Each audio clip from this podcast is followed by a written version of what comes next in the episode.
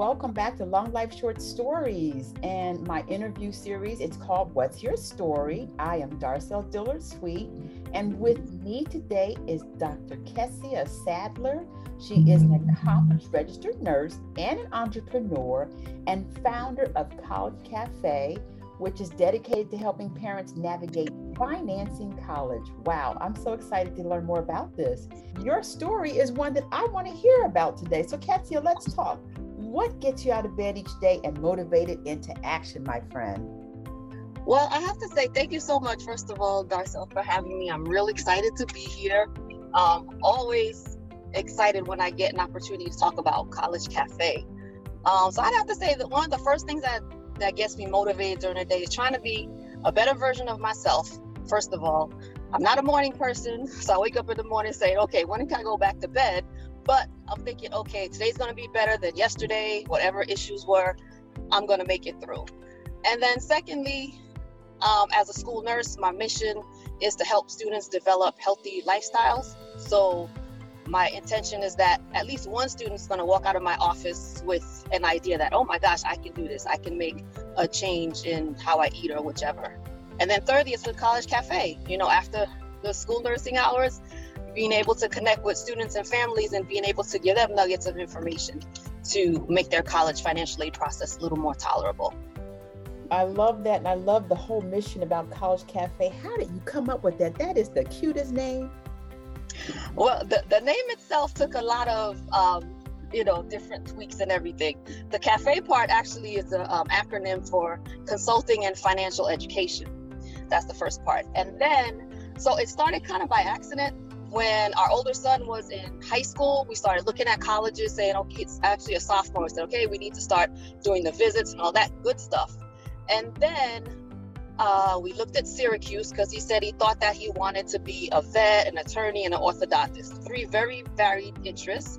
Syracuse had those three type of programs, and then they also had a summer program. I said, "Oh, that's great," but this program, while it offered six college credits, it cost about six thousand dollars for the six weeks, which was not in our budget.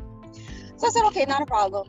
having a random conversation with a coworker, and she mentioned a program in Patterson called Operation Link Up. It's no longer in existence, but it was a godsend for us because through the workshops for the students and then the meetings for parents, I started sharing information, and then as such as blossomed into College Cafe.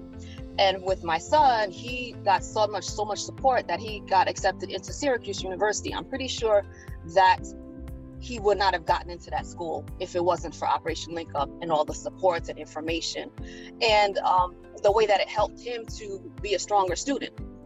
So that's how College Cafe came about. And then everything that we learned through our older son, we put into our younger son, who's four academic years behind his brother. And so he ended up being accepted to Cornell University and a few other ones on his own because Operation Link Up was starting to kind of phase out by the time our younger son got to high school.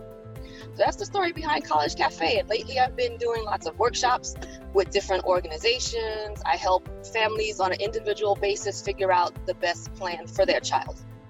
Well, you are filling an incredible gap. I know there are a lot of parents out there that could use your wisdom and how exciting that your sons led the way and helped teach you what to do. So I love it. So is that what fuels your business passion? What would you say your your family fuels that business passion or what how do you get that energy and drive to do what you're doing? What is that passion fueled with?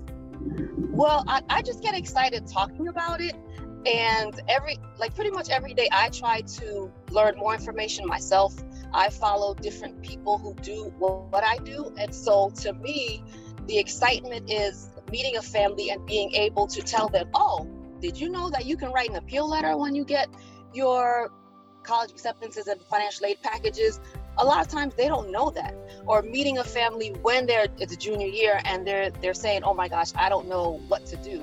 And being able to tell them, okay, these are some steps. I don't have a cookie cutter formula, but I can give you some resources that you can use to tailor um, to your child's specific interests. So that that's the excitement for me. Just being able to have a family say, "Oh my gosh, you know, thank you so much for what you said or what you did because I didn't know X, Y, and Z." And now they do. I love it. And isn't it good to share that wisdom? So many of us don't share the power of that knowledge. We must do that. So, any final words, Ketsia, or wisdom or pearls you can leave our listeners today? You have dropped some good information already, my dear.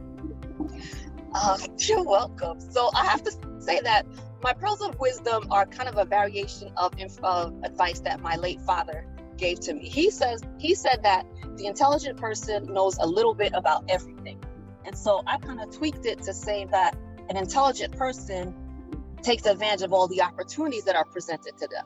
So by that I mean for parents, always taking you your children don't know they, they sometimes know what they want to be when they grow up. But honestly, at 17 years old, we don't know. So when your children are younger, always expose them to different opportunities, whether they're summer programs, enrichment programs, whatever they are, so you can figure out where their strengths are so you can support them in their future endeavors, academic or career wise. And then, secondly, don't be afraid to say no to your kids sometimes. You know, and by, by saying no, I mean things that are things that are negative that are not going to help them. Then we say no, you're not doing that. And my example is my kids during senior year of high school. The first part, we didn't do anything that wasn't going to help their their college application process. And because of that, all their applications were always submitted by the middle of November. They're thankful to me now, but they didn't like me then. But so my advice to parents is don't be afraid to say no. And the other thing is when your kids start something, make sure they finish. If they start, they say, Oh my, I want to play baseball, and they decide they don't want to play baseball, you can't quit halfway through the season. We're going to finish out the season and we just won't start up the next season. So if I had to give some nuggets, that's that's what I would say. You always want to try different things and don't let your kids say no. And just be there to support them. And you'll make it. I love it. I love it. And you have made it. And folks, that's a little bit of the amazing Dr. Ketsia Sadler's story today. She is truly an inspiration and tribute to female entrepreneurs trying to make a difference Thank you so much for being with me today, Dr. Sadler. Thank you so much for having me. I'm real excited to be here. It was an honor just to be able to share. I, I love it. Thank awesome. you so much. Awesome. And thank you all for listening. Tune in again for the next episode of What's Your Story? And please visit my website for more inspiration and motivation. And also, while you're there, check out my new VIP Women's Mental Health Empowerment Circle. It's all on the website. I am Darcel Dillard Sweet. Until next time, signing off.